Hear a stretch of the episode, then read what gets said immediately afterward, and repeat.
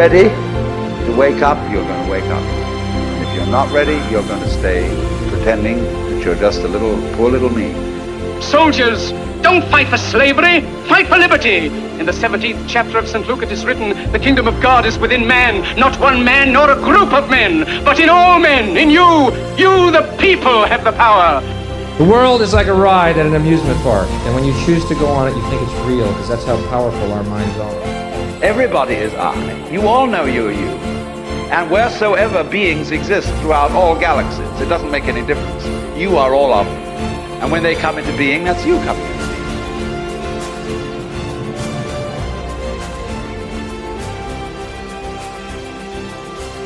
Hey, what is up, everyone? Hope you're all doing well wherever you are in the world. In this podcast, this week is with a guy called Andrew Collins. He's a science and history writer, and he's the author of many different books that challenge the way we perceive the past. They include books called From the Ashes of Angels, Gods of Eden, The Gateway to Atlantis, The Cygnus Mystery, Gobekli Tepe, The Genesis of the Gods, and he is one of the leading researchers that has been researching Gobekli Tepe. And if you're not sure what that is, Gobekli Tepe is basically the oldest intelligent megalithic structure that has been found on the planet. And also in the book I mentioned before called The Cygnus Key, I would highly recommend checking this out. We talk about a lot of this book in this podcast, and I've read it myself.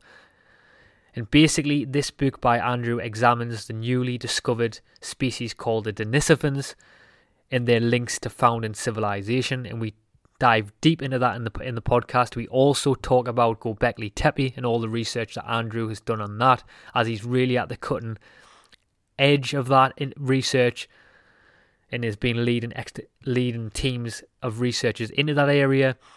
We asked the question, who were the Denisovans? And are they actually the founders of human civilization? And are they the giants of legend that everyone spoke about? And the evidence that has been found as well of giants around the world. We talk about the new evidence of the emergence in regards to the Denisovans and of their how their high culture, how they had high culture, sorry, in the form of musical instruments, advanced stone technologies, bone needles, precision finished jewelry, which is really interesting. I would recommend checking that out. We talked about shamanism and even horse domestication, and there is every indication that 60 to 70,000 years ago, yes, that's right, 60 to 70,000 years ago, they were the most advanced human species on the planet. And Andrew really comes with a lot of research and packs a punch on this one. And we recorded this one at Andrew's house in Essex in London, and we met up met up with him for the day. And this podcast, in my opinion, is one of the most impactful podcasts that we've ever done. I've been a huge fan of his work for many years, and the knowledge and research that he brings to the table, in my opinion, is such a strong body of evidence. Evidence, and the findings completely shatters the current paradigm in terms of what we think we know about our human origins. So, anyway, this podcast is an absolute beast. I'm not going to say any more about this, as this conversation completely speaks for itself. And in the YouTube version as well, I've spent a few extra hours just for you all, and I've added a few pictures to the video form of this podcast. So if you want to see some of the pictures that match up to some of the things that Andrew says in this podcast, I would recommend heading over to our Send Podcast YouTube page. And if you also want to help us sustain this mission that we're on and trying to create the best podcasts on the planet for you, please consider supporting us via our Patreon page or our one-off donation option. I've emailed all the people personally that have that, that have had I've so that have so far supported us, and I've had some great back and forth between all the amazing people who have supported us so far. So no more need to be said there. But if you are out there and you are maybe in a position where you can help us out and support us, please consider doing it. Any amount will be a huge help and will add to what we're doing here and give us basically a base to keep doing what we're doing and have all these amazing conversations and you can have them in your life too. So anyway, enjoy this conversation.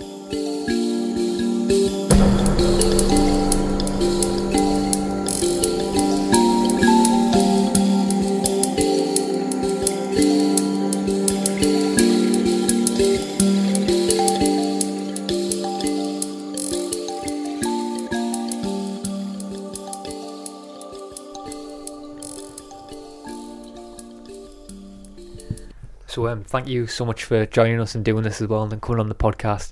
And um, like I said to you earlier before we started this, I've been a big fan of your research and work, and I've read your book, The Cygnus Key, and I've also read your book, Go Göbekli Tepe, there, Göbekli Tepe as well. Um, but maybe just a good place to start this. I mean, and just to paint a bit picture as well is, I mean, I'm quite knowledgeable in your work as well. But I think in this podcast, I just want to sort of get out your way, maybe guide you into a couple of things, and allow you to really get across your research and the knowledge that you do have about this because it really is fascinating.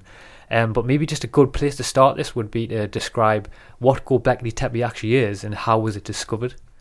Okay, well, Göbekli Tepe was originally discovered um, back in the 1960s, actually, by a team from Chicago. Um, but all they did was went out to the top of this mountain in southeast Turkey um, and saw this so-called occupational mound, um, which is just a huge mound of earth and rubble and uh, refuge, um, and saw that there were literally tens of thousands of, of stone tools just laying around.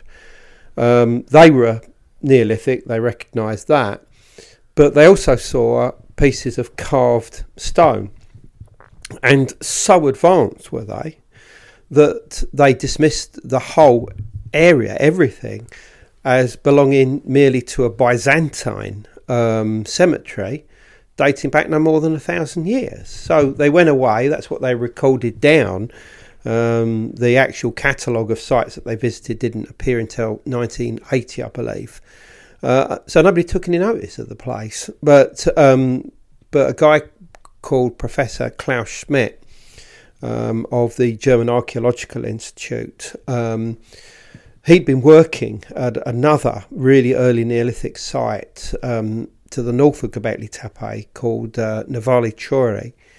Um, and they discovered these incredible um, cult structures there, including these T shaped uh, pillars that were anthropomorphic in the fact that they had these strange um, reliefs of arms along the side of them and uh, these T shaped heads. And there were 12 of them in one particular cult structure, uh, facing towards two other larger ones in the centre.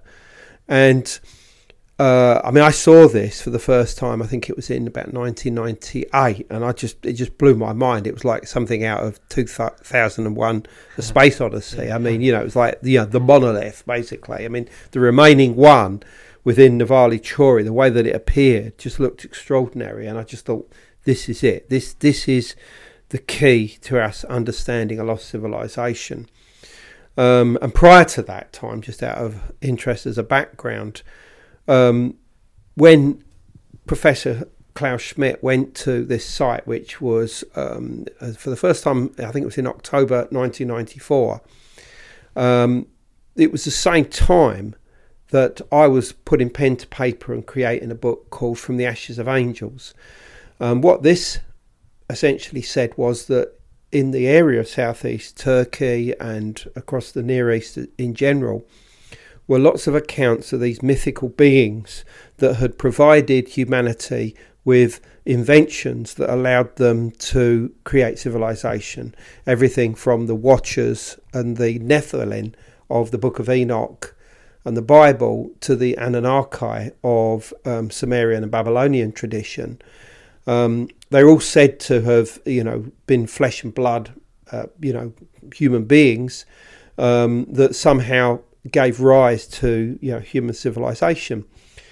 And I suggested that this related to some kind of um, elite group that came into the area at the end of the last ice age and triggered something.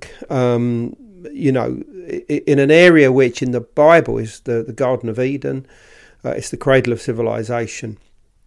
And that essentially, you know, the, the Watchers and the, the Nephilim, who are considered to be fallen angels, were flesh and blood, and that this was the origins of angels. That, that you know, hence the, the, the title of the the book. Um, and as I said, at the very same time that I was writing this, Klaus Schmidt was putting uh, the first spade in the ground at Göbekli Tepe, and after he'd recognised that this place was very similar to Nevalı Çori, Uh, and of course, he starts uncovering immediately evidence of the same, what they call pre pottery Neolithic culture as Nevalı Çori, but this time it's massive. I mean, you know, instead of there just being one main cult structure, now they're, they're uncovering, you know, literally dozens of them. Most of them are very small, but some of them are massive, sophisticated, extremely old. In fact, they go back to about 9500 BC, even about a thousand years earlier than Nevalı Çori.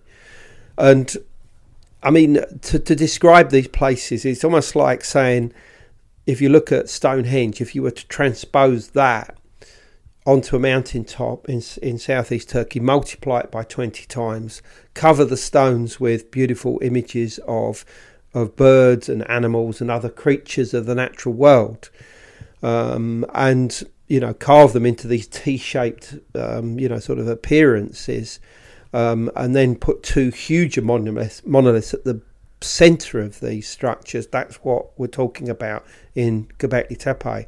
And of course, the question comes: is well, who who built these, and you know, why are they there? Yeah. That's, that's the question I definitely want to try and I want to dig into as well. But just before we go there, something that interested me in your book was um, when you wrote about how Göbekli Tepe was actually deliberately uh, buried. Could you actually go in a bit into that? Well, I I mean, it, to be honest, it's not deliberately buried. Right. Um, well, when I say that, not the whole thing at least, um, because it's like a layer cake of activity. The earliest structures date back to 9500 BC, and they're built on the bedrock. And it would seem that at some point it was decided that they would decommission those particular enclosures and build new ones. Now, whether this was to the side of them, or they would cover them over and build them on top. It, you know, this we're not sure the exact sequence, but very gradually over a period of, of about 1500 years, uh, this layer cake of activity built up so that the youngest of the enclosures, which by the way are the smallest and less sophisticated, are near the top. And those were the ones that Klaus Schmidt found first because he could see that the very tops of the stones you know, poking out of, of the soil of, of these um, agricultural fields. And in fact, the, the farmer who owned the land had, um, you know, found some bits and pieces and taken them to the local museum at Şanlıurfa and said, look, th- there's obviously something here. Why don't you come and have a look? They never bothered to, to go up there. So, you know, but Klaus Schmidt obviously knew what he was looking at and within just a matter of, of a few years they'd uncovered these incredible structures. Yeah. So just put it on a scale of things, how how old is Göbekli Tepe compared to something such as like the Great Pyramid? Yeah, um, well, the Great Pyramid in Egypt is conventionally around 2,500 BC. Uh, Stonehenge in England is around a similar age. Uh, and this would make them at least 7,000 years later or younger than Göbekli Tepe. Mm. And when we think in terms of the evolution of civilization that you know you start from nothing and gradually gain technology and understand and experience. Something was obviously wrong because quite clearly Göbekli Tepe was out of place. And not only was it out of place in age but also in appearance. It didn't look like any of the the, the proto early structures of uh, civilizations like Egypt, um, Sumeria, uh, or the Indus Valley, or anything found in, in elsewhere in the ancient world. I mean, when I first got there, which was in 2004, um, I mean, and they were still well, they were half excavating. When I got there, was actually nobody there, not not one person, nobody even guarding the site. Wow.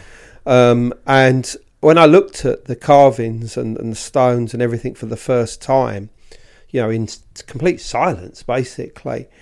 You know, I I thought to myself, this is this is just not like anything in the ancient world. In fact, the closest comparison that I would give it was Mesoamerican or South American cultures, like those found in Peru or Colombia, uh, or possibly even in Mexico. I mean, it was that style, and there was a, there was a sort of edginess about it, which, you know, was slightly unnerving because you know that these these cultures in South America or Central America are involved in some quite heavy stuff, you know, blood sacrifices and whatever.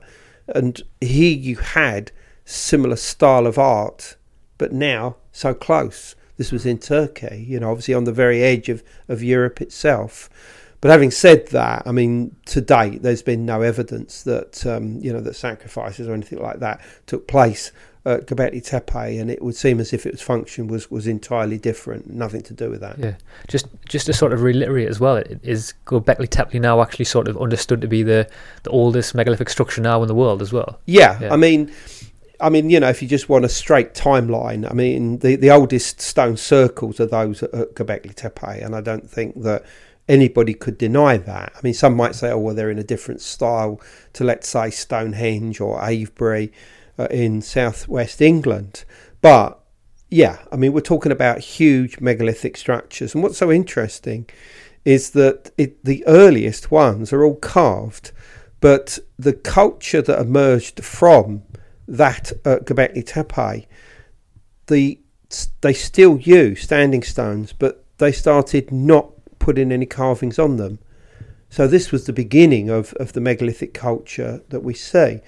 So in other words, they started off looking beautiful with these T-shaped uh, capitals, uh, with these carvings of animals and birds and whatever. And eventually, somebody decided, no, we won't bother to do that anymore. We'll just just have the, the you know the, the the, the rocks themselves, and we'll just put them up in circles. It, oh, sorry. I was just going to say it's interesting when you like um talk about why they put like um animals on um it's kind of like a symbolizing to like to prolong like their culture forever by writing them on stone. That's kind of a very good symbol. Um, it makes me actually think like what motivated them to like to build such a structure. Like, was it like to prolong their culture? Um, no, I don't think it was to prolong their culture. I mean, I don't think they they saw things in, in that term. But I, I think that we have to go back to when all this was taking place um, around 9,500, 9,600 BC. This was just after, I mean, you know, within a generation or so of the end of an extremely traumatic period in human history, uh, which was um, which included this 1200 year ice age, mini ice age known as the Younger Dryas, which itself had almost certainly been triggered by a cataclysm um, which which seems to have been caused by a fragmenting comet. That's what all the latest scientific uh, and geological information tends to suggest. That occurred around 10,800 BC and completely messed up the world, particularly the northern hemisphere, and probably killed as much as 75% of the human population. Um, it's something which uh, the scientific world has been trying to ignore uh, because it, the implications are obviously enormous in, in every different discipline, and also it's not taught in universities, therefore it doesn't exist. You know what I mean? um, but but now there's overwhelming evidence that, that that this took place. But this didn't all just happen in one day. I mean, it would seem as if there were wildfires, reverberations, possibly other cosmic events going on for hundreds of years afterwards. Um, clearly, it would have caused uh, the human populations that existed at the time probably to clear off into you know new territories where they would have encountered other human populations. So there would probably have been fighting and wars and stuff like this. You know, as they were desperately trying to uh, continue their own culture and their own existence. Um, and as I said, this went on for 1200 years. I mean, the Ice Age itself would have pushed south, obviously away from you know the, the, the more northerly climes in the Arctic region of uh, different human groups. And of course, they would have gone further and further south, and some of them would have ended up in Anatolia, uh, you know, modern day Turkey, having come between the Black Sea and the Caspian Sea and crossing the, the, the, the Caucasus region. And I think that this is what was going on um, when Göbekli Tepe was constructed.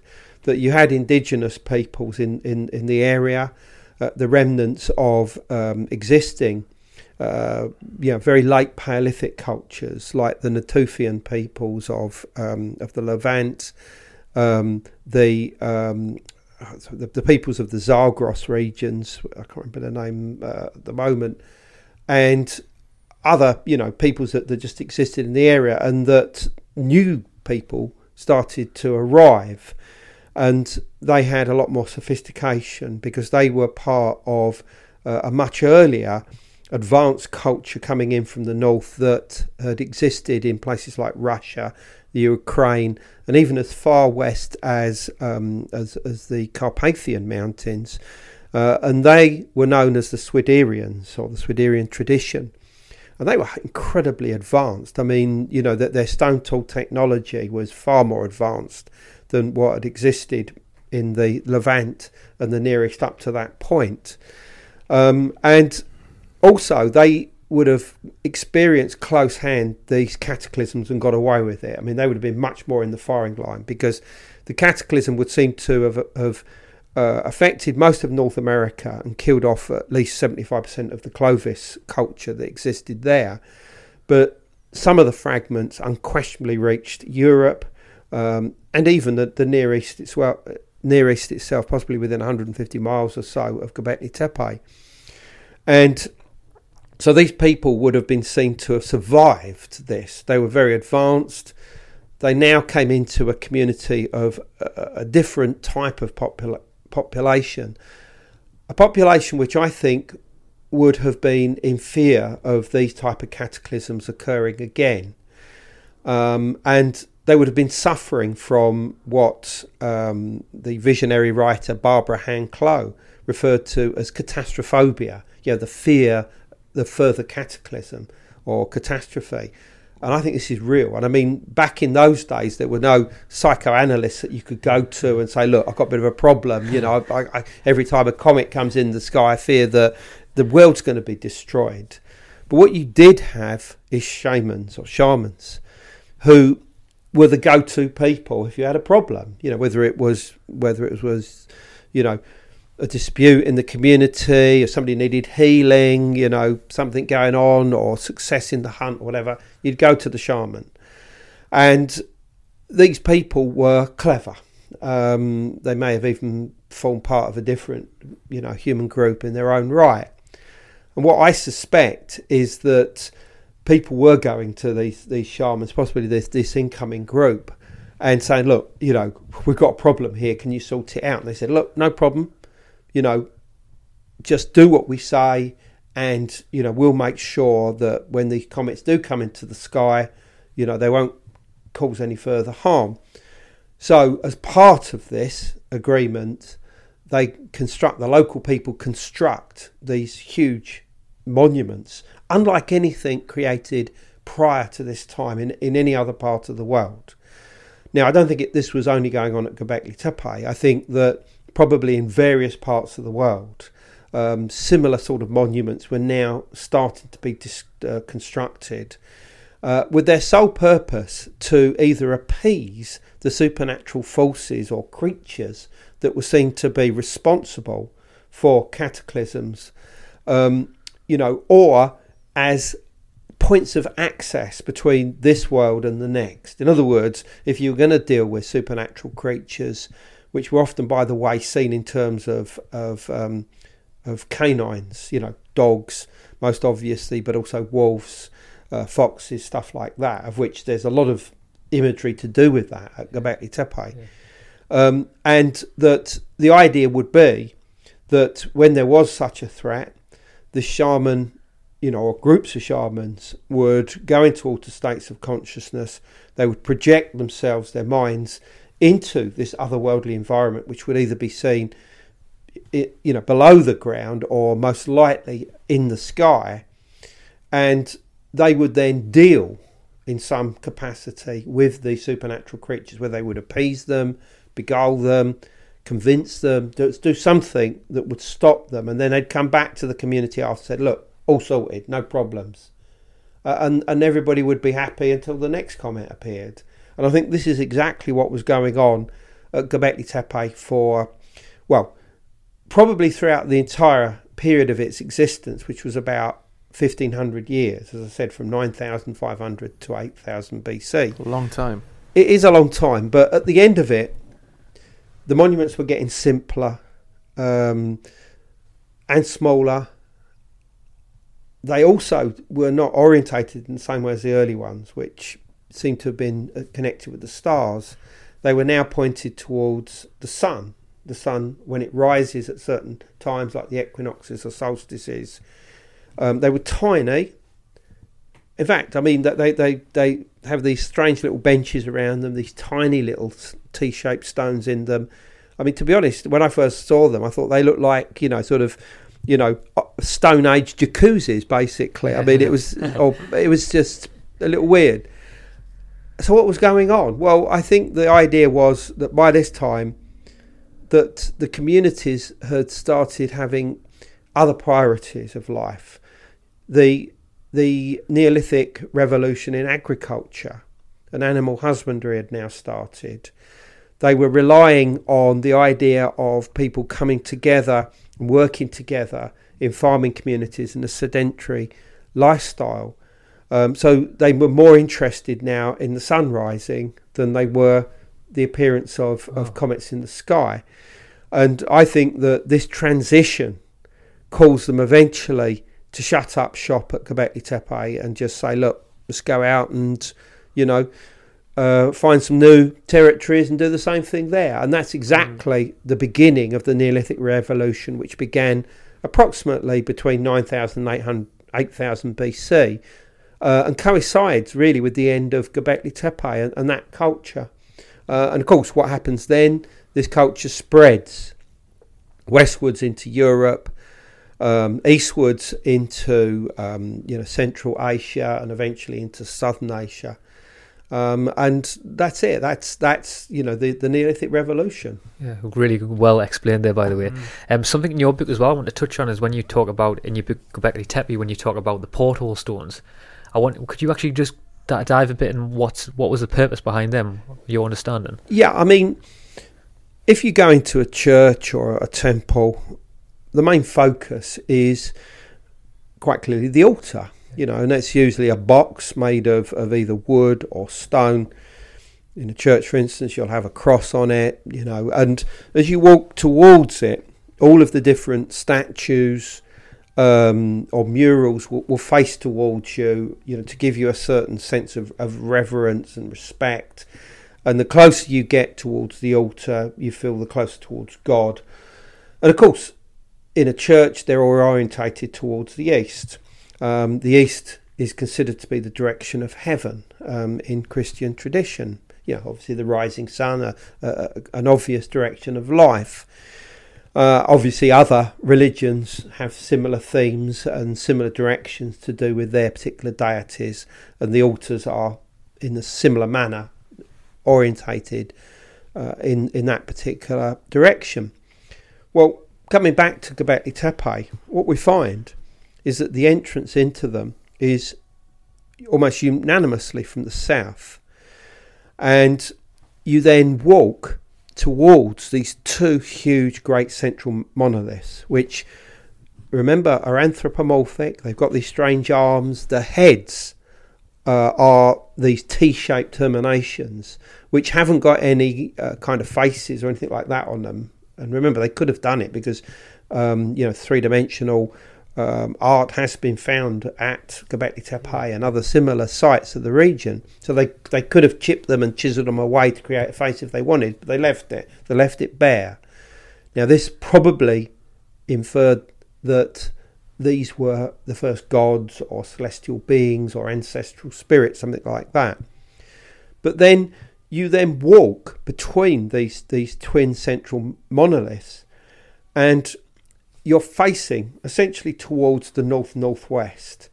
And in three of the main enclosures uh, and the oldest ones, you have instead of an altar, this monolith, this this um, this this hewn monolith that has a hole pierced through it. Now it's not large enough to get anybody through, um, and in the past there's a very good likelihood that you'd have been able to see through that hole from the centre of the twin monoliths to the actual horizon itself. So not only do these porthole stones replace the early altars? And when I say replace, what we know is that in the later structures, this same position, you have box-like, um, you know, stones similar to altars. In other words, the first altars come from this this tradition, the direction of heaven. So, is it possible, therefore, that the builders of Göbekli Tepe saw through this hole towards the horizon and there was something important going on in that direction? Well, the most obvious answer becomes that they were looking in some manner towards the stars. So if we use the mean azimuths of these twin monoliths, which by the way are, are almost like stargates in a way. I mean, they they allow the connection between this world um, and this liminal realm that exists beyond them, you know, which you would reach in an altered state of consciousness. And so we started looking, myself and my engineer friend uh, Rodney Hale, at what these star, uh, these uh, monoliths and these enclosures were actually orientated facing towards. And again and again, just one particular star seemed to be exactly in focus. And this was Deneb, which is the brightest star in the constellation of Cygnus, the celestial bird, which in most of Europe um, is identified as a swan. Um, but in other parts of the world, Cygnus is um, identified as an eagle or a hawk, um, or in the Near East and Armenia, which used to be a part of, um, of, of southeast Turkey, where Göbekli Tepe is, a vulture. And indeed, vultures not only feature in the carved imagery at Göbekli Tepe very prominently, but also at virtually every other early Neolithic site in the region. They're very prominently placed, and and you know papers have already been done to say that clearly the vulture was very very important, and it symbolised to them something to do with the transition of the soul from this world to the next. Now, we're not talking about the souls necessarily of the dead. Yes, to a degree, but we're talking about the souls of those who become dead. Oh. And when I say dead, I mean dead as in not moving around and could die. Yeah. And we're talking here about shamans. Because, you know, we, we have this this modern idea that you can join a sh- shamanic group and sit round in circles, go into meditation, share what you pick up, and do ayahuasca occasionally. Yeah. That's modern ideas of what shamanism is all about. Yeah. But if you were to go back 10,000, 15,000 years ago, you would find that shamans believed that they could die every time that they went into an altered state of consciousness. The type of hallucinogens that they would have used would have been extremely heavy. Um, and they would have believed, rightly or wrongly, that their journey into the other world was exactly the same as somebody when they, they die at the point of death. But obviously, their difference was that they would go into this other world and hopefully return and return with the necessary information or having achieved what they needed to achieve once they entered into this world. So, birds are very obvious symbols of the soul and its transition from this world to the next, and from that world back to here. Now, whether that be uh, the shaman him, him, himself or herself, um, or of course incarnation.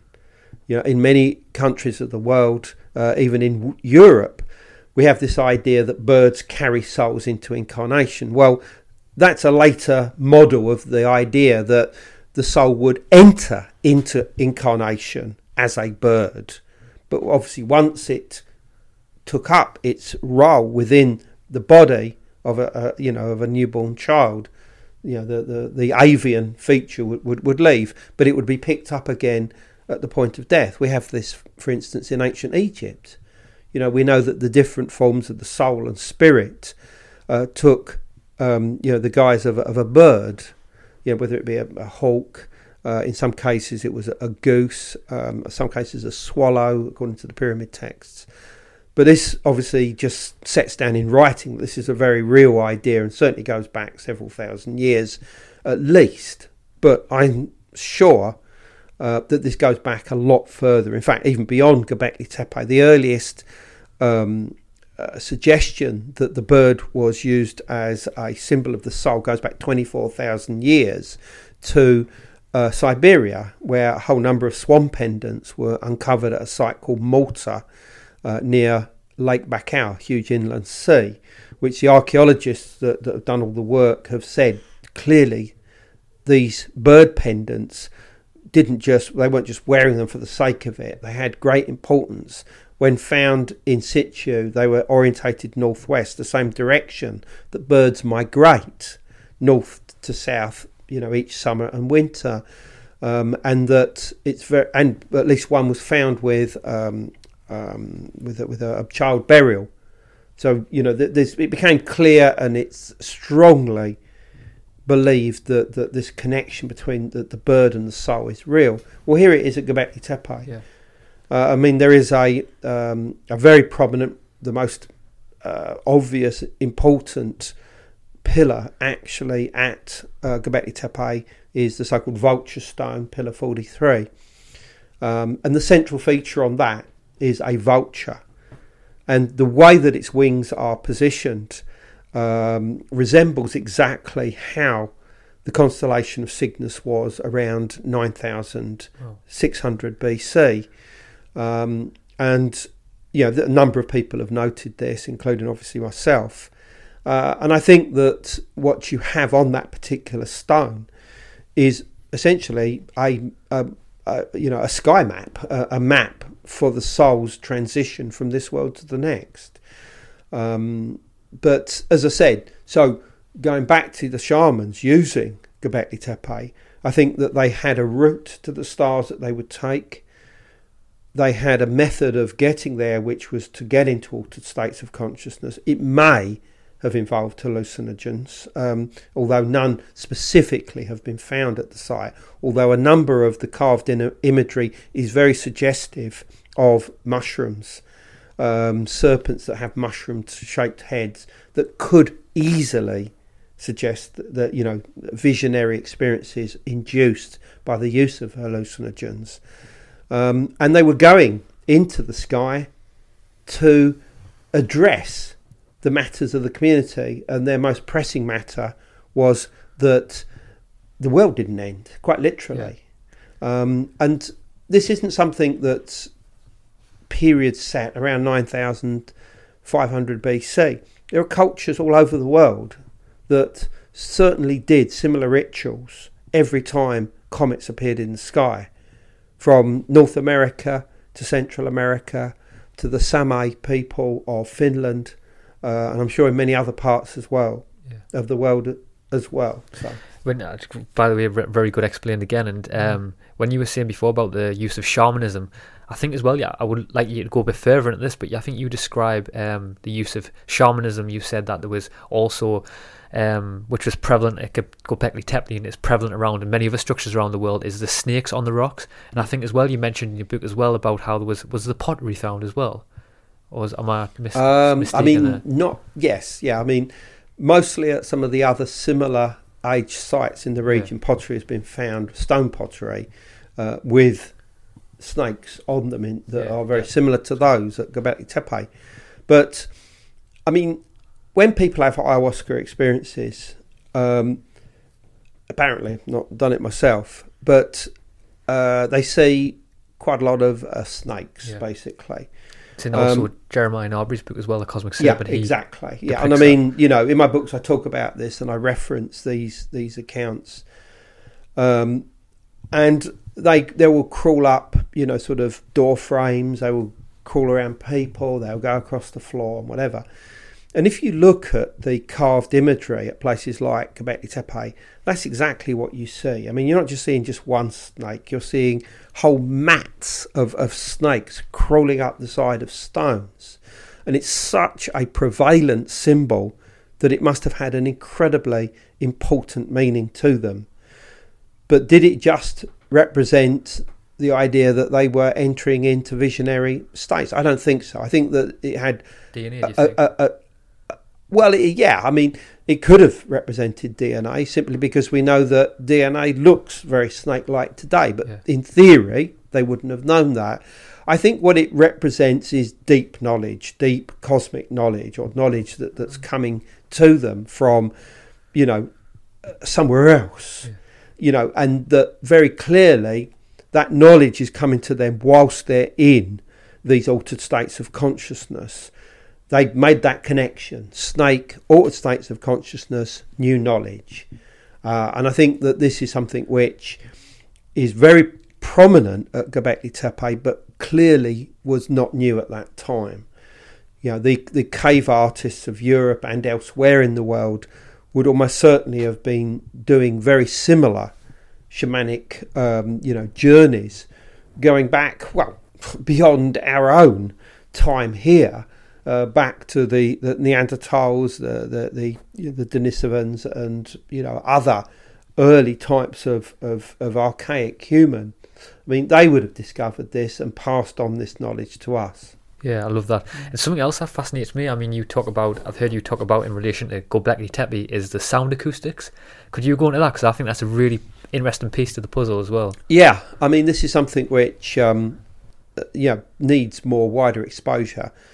Uh, I mean, certain work has been done at Göbekli Tepe, looking at the layout and deciding whether sound acoustics uh, may have played a role in the layout of them.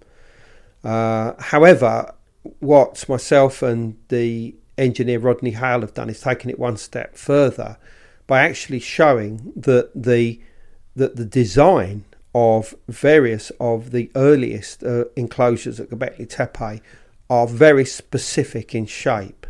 Uh, they have a 4-3 ratio in a style which even down to the modern day is recommended in the design and construction of theatres uh, so that the, the human voice can be projected. Uh, and in fact, one particular um, account that I found, which is uh, you know on, on a book on design of theatres, could almost be given for the you know the, the creation of Göbekli Tepe Wow. itself. It fits so perfectly, um, and and I have no doubt that sound acoustics played an incredibly important role at Göbekli Tepe, which is another example of how sophisticated the earliest of the structures were there, Yeah. which, by the way, were all uh, elliptical in shape. Um, the later ones were all uh, rectangular, uh, rectilinear in appearance, and as I said earlier, much smaller. Vastness of intelligence, isn't it? It's incredible. Do you know how, something else I want to touch on as well is I know in your book the Cygnus key you touch on you're starting to talk about the Denisovans as Yeah. that's how you pronounce the name, Yeah. isn't it? Yeah.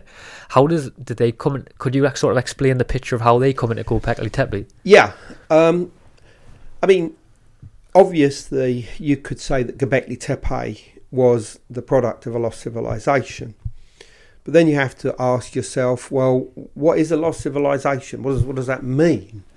Well, amongst, let's say, the ancient mysteries community, there have been two prevailing ideas about where a lost civilization could have come from.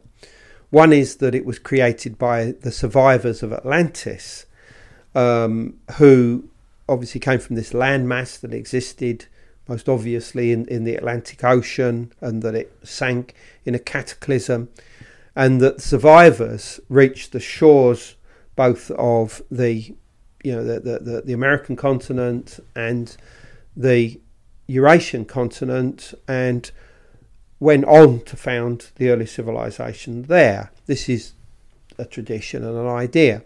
Another, of course, is that there may have been some kind of alien involvement. Uh, that you know, ancient aliens came down, you know, taught us a, a thing or two that allowed us to kickstart civilization. But today we have a third alternative, a third possibility, and that is that the rudiments were gifted of civilization were gifted to us by one of these archaic human populations. And were they called the hooded ones as well? Is that what everyone refers to as the hooded ones? Um, not at that point. Oh, no. right, right. Sorry, I'll let no. you finish. I mean, so who are these archaic humans? Well, we know that in Western Eurasia, the most dominant population was that of the Neanderthals. We know that the Neanderthals were incredibly advanced. I mean, you know, their tools, they had fire, they had glue, um, they, they knew about herbs, uh, they wore f- cloaks of feathers, um, they wore jewellery, um, and many other things which, which mark them out as a lot more intelligent than we've ever really given them credit. And I think that most archaeologists, anthropologists are coming to accept that. But you still wouldn't say that they were the givers of civilization. They may well have uh, offered us some, some new ideas when we came along, probably about 40 to 50,000 years ago. But, you know, that, that, was, that was probably it.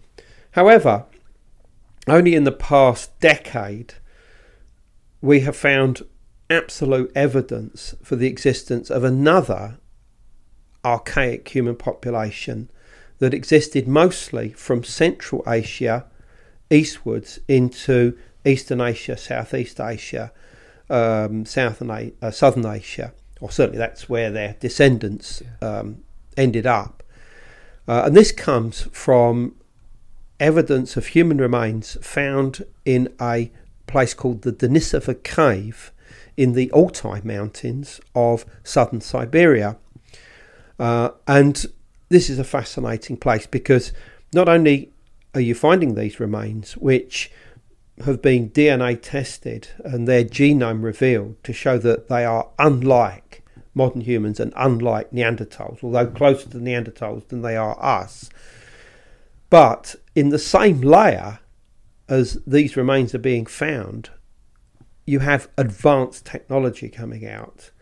Then this includes what's known as the Denisova, sorry, the Denisovan bracelet. Yeah, gonna say. Now, you know, any viewer that's looking at this, just type this straight into really, really to awesome. Google and see what we're talking about.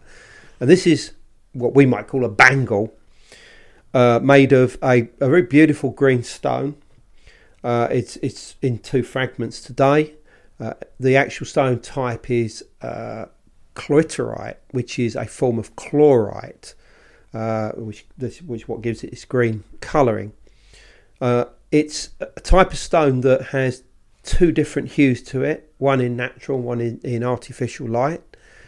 And not only does it show evidence of sawing, polishing, but there is a, a hole pierced through it, which was obviously to hang something from it, maybe a, a ring or something, on a cord. And the the examination of this hole shows that it was cut with a drill with such a fast speed rate that it's comparable to that of a modern day drill.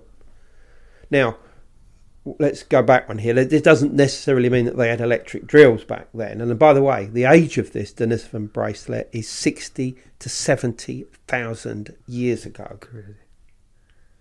I mean, you know, and and and what's more important is that nothing similar. I mean, other than what was coming out from this cave and a few other similar locations, was repeated until around ten thousand years ago Wow.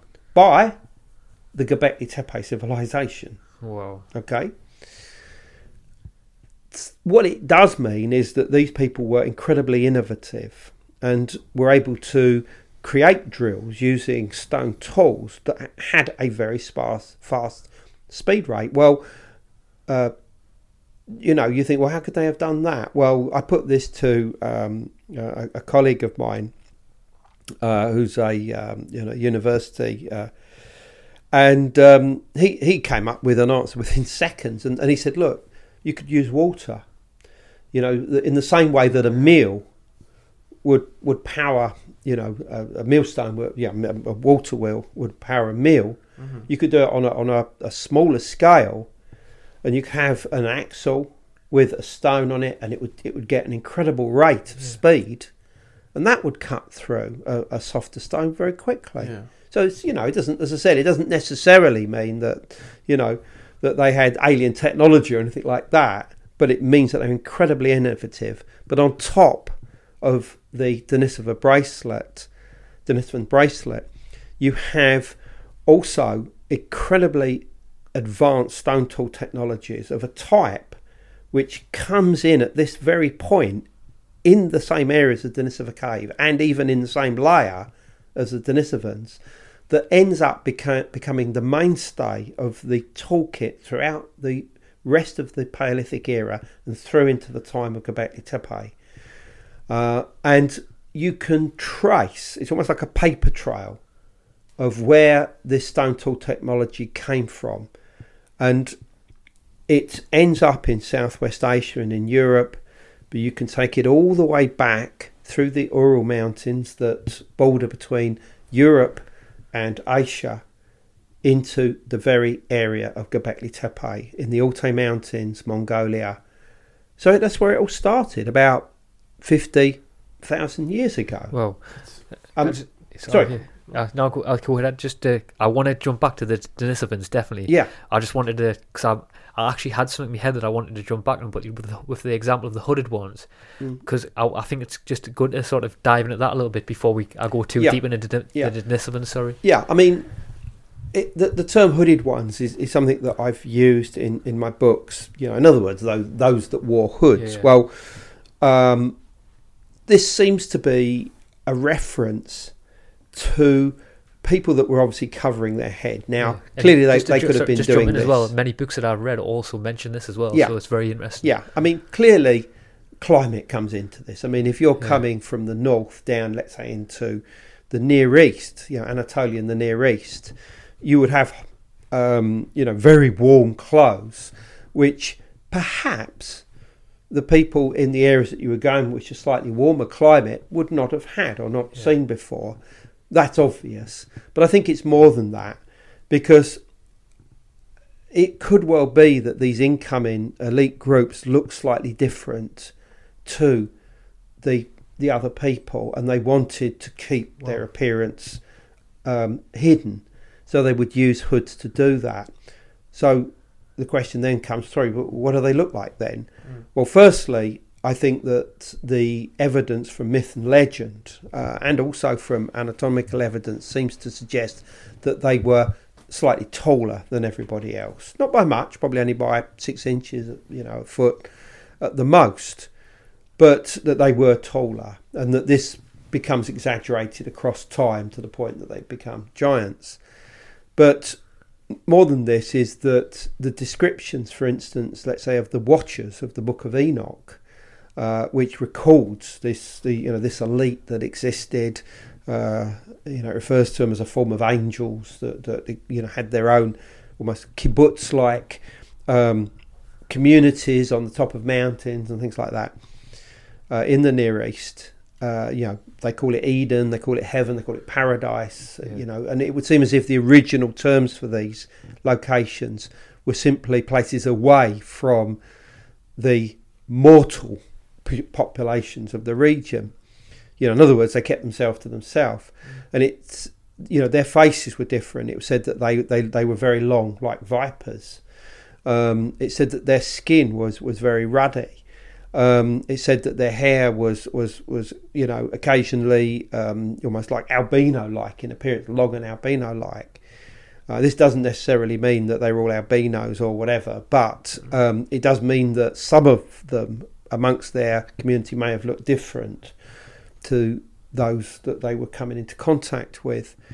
Um, and it may well be that as time went on, uh, they would have had to have covered themselves up more and more because elites always get turned upon eventually, you know, whether it be royal dynasties, you know, priesthoods, whatever.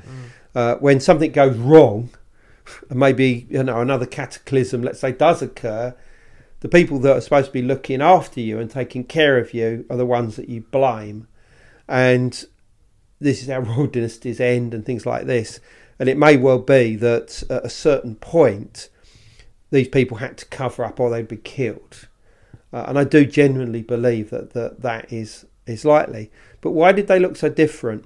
Well, I think that the simple answer is that they were hybrids. Uh, they were hybrids either of the Denisovans, and the meagre evidence that we have so far of their appearance would suggest that they were incredibly big in size and in stature, um, and that their hybrid descendants would have retained at least some of their genes, uh, including height and in and various other you know things like um, being able to exist in extremely cold conditions, which is one of the genes that would seem to have been passed on by the Denisovans uh, to our earliest ancestors. Um, and is still amongst the Sherpas and Tibetan peoples today of the Himalayas and Tibetan Plateau. Uh, but also, uh, I think that you know they would have passed on certain physiology, you know, which would have, have, have continued on for tens of thousands of years. I was just thinking that. I was wondering how long um, someone with um, a larger stat status, such as um, a group of people, could actually sustain themselves for a long period of time, uh, because they wouldn't have had um, like as access to we have food now, but they would have had to like had a lot more nourishment than someone say of a smaller stature. So would that have like been in their decline? Would naturally just evolution would take place and get them out the um, way, so to say? Uh, well, at the moment we haven't got any real evidence of, of their diet, I'm afraid. So, uh, you know, we'll leave that one to speculation. Um, however, what we do know is that the environment would have been a lot harsher. I mean, this was the, the ice age. You know, there would have been a lot of very dangerous animals around. Um, there probably would have been cataclysms on a much more uh, frequent basis. And I mean, in my mind, I'm, I'm thinking now, you know, 40 to 70,000 years ago.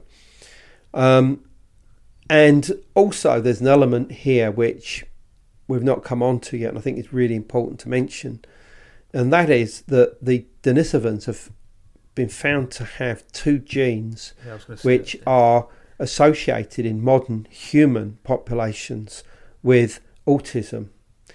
Uh, now, this doesn't necessarily mean that all Denisovans were autistic, um, but it does open up the possibility that they had a slightly shifted mindset to that of our own. And this could explain why they advanced much quicker than our own ancestors and had a um, not only an ability to create beautiful jewelry and beautiful stone tools, which were unlike anything that had been produced before, and why we might have adopted these ideas, but also why they may have lived in remote regions like the Denisova cave, uh, you know, in the Altai Mountains, away from everywhere else.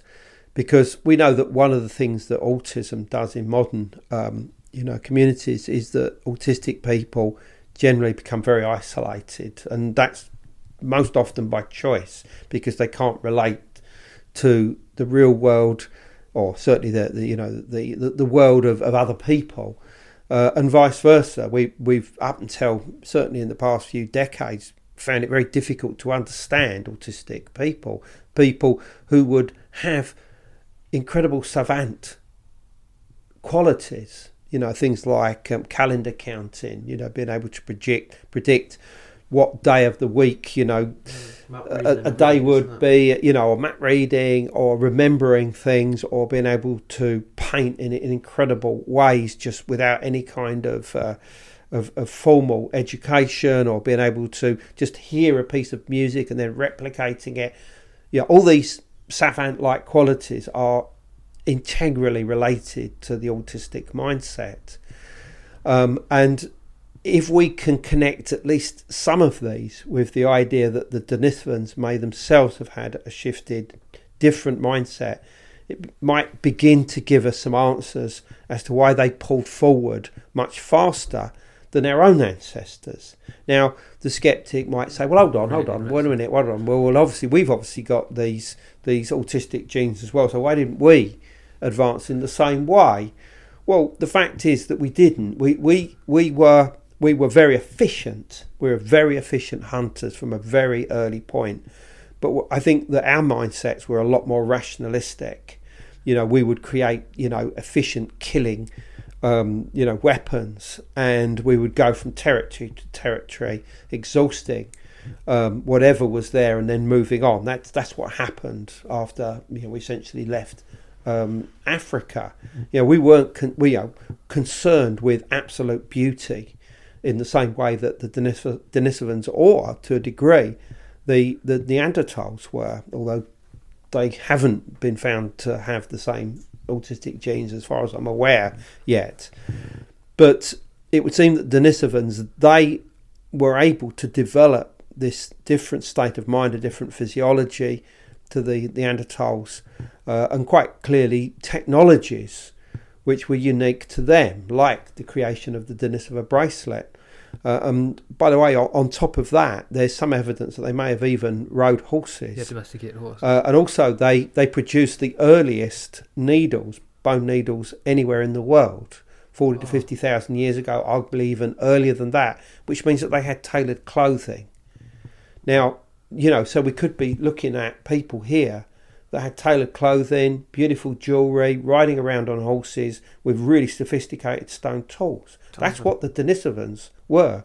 So, as I said, the idea that civilization could have been gifted to modern humans by the Denisovans becomes a really real possibility. Well, is there any other um, the place in Russia? Is there any other sort of archaeological data being discovered there? Because I know that's like I said, it's only hasn't been that long discovered. Is there any? I mean, yeah. that's probably an interesting place for you to go next. Yeah, maybe, I mean, as well. I mean, the Denisovans die out around forty thousand years ago, uh, which coincidentally is when we turn up in the same yeah, area. Yeah. So what exactly happened, I don't know, but it probably didn't go well. Um, but the one thing that we do know from dozens of modern human populations is that we now carry Denisovan DNA. Um, now, whether this wow, be really? in India, whether this be in Australia, amongst the, the, the, the original peoples there, within uh, the, the Papua New Guineans, um, within the peoples of the Han people of China, Japanese, Korea, you know, many, many other places now carry Denisovan DNA up to around 5 to 6%. So there was a lot, a lot of interbreeding and admixture uh, existing at this time. So the legacy of the Denisovans lives on in us. And the earliest period after the departure of the Denisovans meant that they would have had what we call the Denisovan hybrids that would have been part human, part Denisovan. And it would seem as if they went, uh, you know, throughout Eurasia, certainly to the east, and I suspect also to the to the west as well, um, and also cross the Pacific, cross the land bridge between Alaska and Siberia, and enter into the Americas. Uh, and I've just had a uh, an article published all about the impact of these Denisovan hybrids in in North America. Uh, because there are stories amongst the very earliest of the human populations, you know, the first peoples of America, that talk about the fact that when they arrived there, there were already a population present. They go under various names like the Thunder People, uh, the, the, the Amamiki, uh, the, the term thunder people or thunderbirds, these giant birds that could shapeshift and remove their feather coats to take on human form. Um, the stone giants was another term that was used for for these these early populations. They also were connected with thunder and lightning and had these strange supernatural abilities, according to these later peoples. Um, and so, you know, there's a strong possibility that the Denisovan hybrids had a massive impact in the Americas, wow. uh, as they would have done in many other parts of the world. And I think that we have to start looking at the myths and legends of giants in various parts of the world and say to ourselves, you know, is it possible that these are the memory of Denisovan hybrids? Um, and you know, to start trying to understand the information contained in these myths and legends. I mean, for instance, in the very area of the Denisova cave in the Altais, the Altai region, there are accounts of giants there that were said to be the the um, the founders of human dynasties. They were said to have given us, you know, the first irrigation, to have created the first stone monuments, and various other things. So really, if you're looking for the cradle of civilization, it's not the Near East around Göbekli Tepe, but much much earlier in the area of Siberia in the Altai Mountains. Wow. And various people have sussed this in the past, but now the evidence is there. Well, here's a question as well. What what beco- comes before for the Denisovans?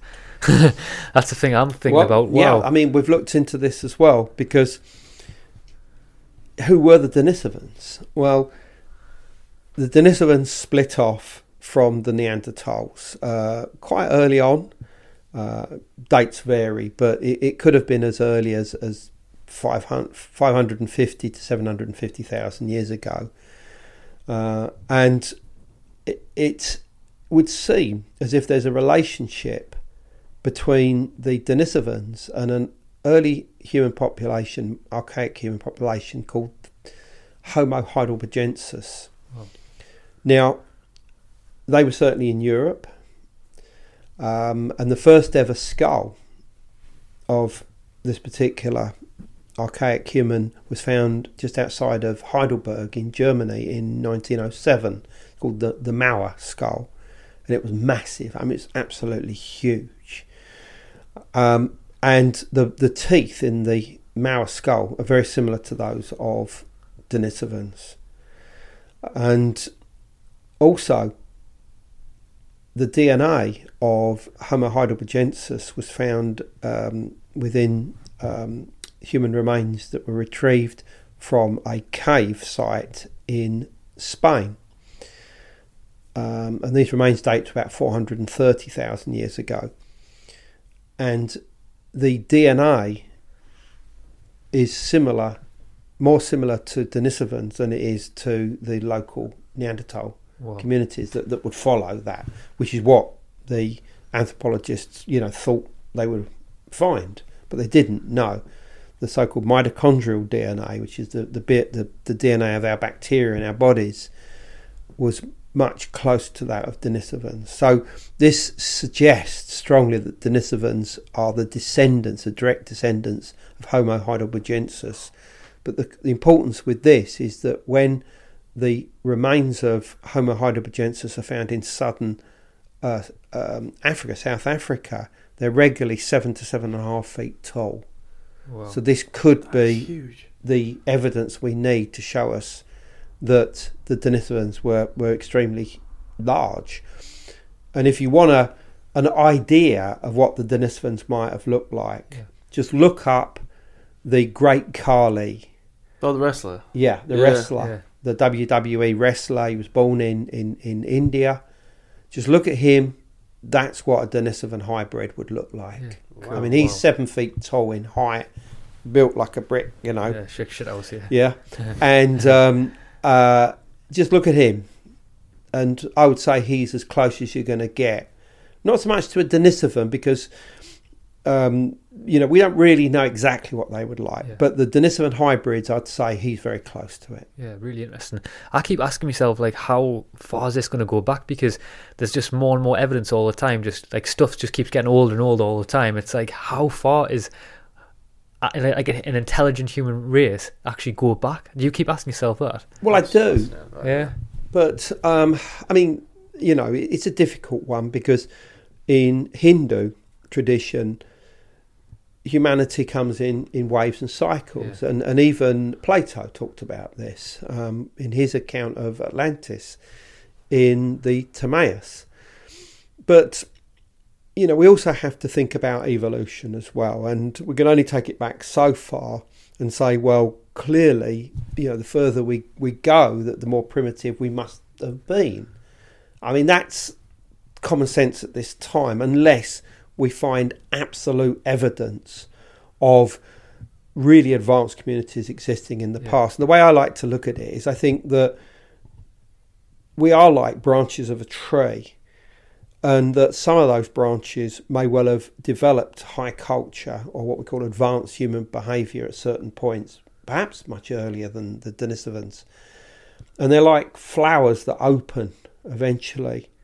Um, but then something happens and those flowers close, and then another flower opens somewhere else in the world, and then that closes, and then another one opens. Oh. And I think this is what we see. But the general timeline here is the Denisovans in southern Siberia, which I think is the cradle of civilization. Then the movement, the migrations westwards and southwestwards uh, until we reach places like Göbekli Tepe 9500 BC. And then the movement from there through the Levant into North Africa onto the into the Nile Valley Pyramid. and the beginning of the ancient Egyptian civilization. And in my opinion, and this is what I write in the Cygnus Key, the greatest evidence of the legacy of the Denisovans is the Great Pyramid, in my opinion.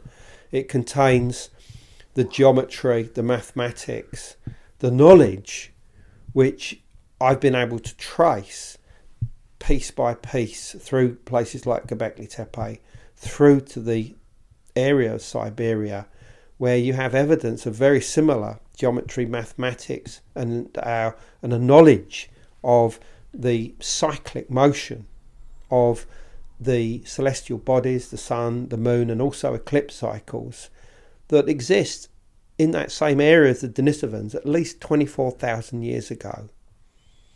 And I'm certain this itself is a legacy of the Denisovans and their autistic mindset, which I think was able to look at the stars, look at the celestial bodies, and recall down almost like cal- calendar counting this cyclic time and passing it on to their the earliest hybrids and saying, remember these numbers, remember these shapes, you know, remember this geometry, remember all of this knowledge and just pass it down. And I think that's what happened. And I think that a lot of our ancestors forgot where it came from or even its importance, but they just knew they had to preserve it. They knew they had to build it into architecture, not just the Great Pyramid, Hindu and Buddhist temples in places like Cambodia, Angkor Wat, and Java, Borobudur, um, other places in, in India, and to preserve it within mythology, within the idea of cyclic time, which we find even within Northern Europe in Norse mythology. And I think that this is something that is this legacy, and we will find eventually that it does go back to the Denisovans. Wow, great place to end on, I think. Fantastic. Wow, well, really well explained, by the way. So thank you so much. My pleasure. Wow. Great podcast. Wow. Holy moly, what a podcast conversation that was. I really hope you enjoyed that. And if that podcast did not send ting- tingles all the way down your spine, I don't know what will. Really interesting stuff. And currently, as well, Andrew is actually leading a team of researchers in Siberia at the moment in Russia. So I'm really looking forward to see what they what more stuff they discover, and hopefully in the future we can get Andrew back on the podcast again. And please check out all his books. And my favourite is The Cygnus Key, which covers a lot what we talked about on this podcast, but obviously goes a lot more into intricate, intricate, I can't say the word, intricate detail. And we really do have some great podcasts coming up. We've been traveling all over the place to bring you the best content we can. And please, if you can, spread the word of this podcast to all your friends. And let's see if we can spread some more real information around the whole of the planet. And please consider helping us grow by also by supporting us via our Patreon page or our one off donation option. And even just $2 a month will be a huge help. Anyway, wherever you are in the world, please just do something positive today or towards someone else. Even just say hello to someone can change someone's life. So, anyway, we love you all. Peace and love.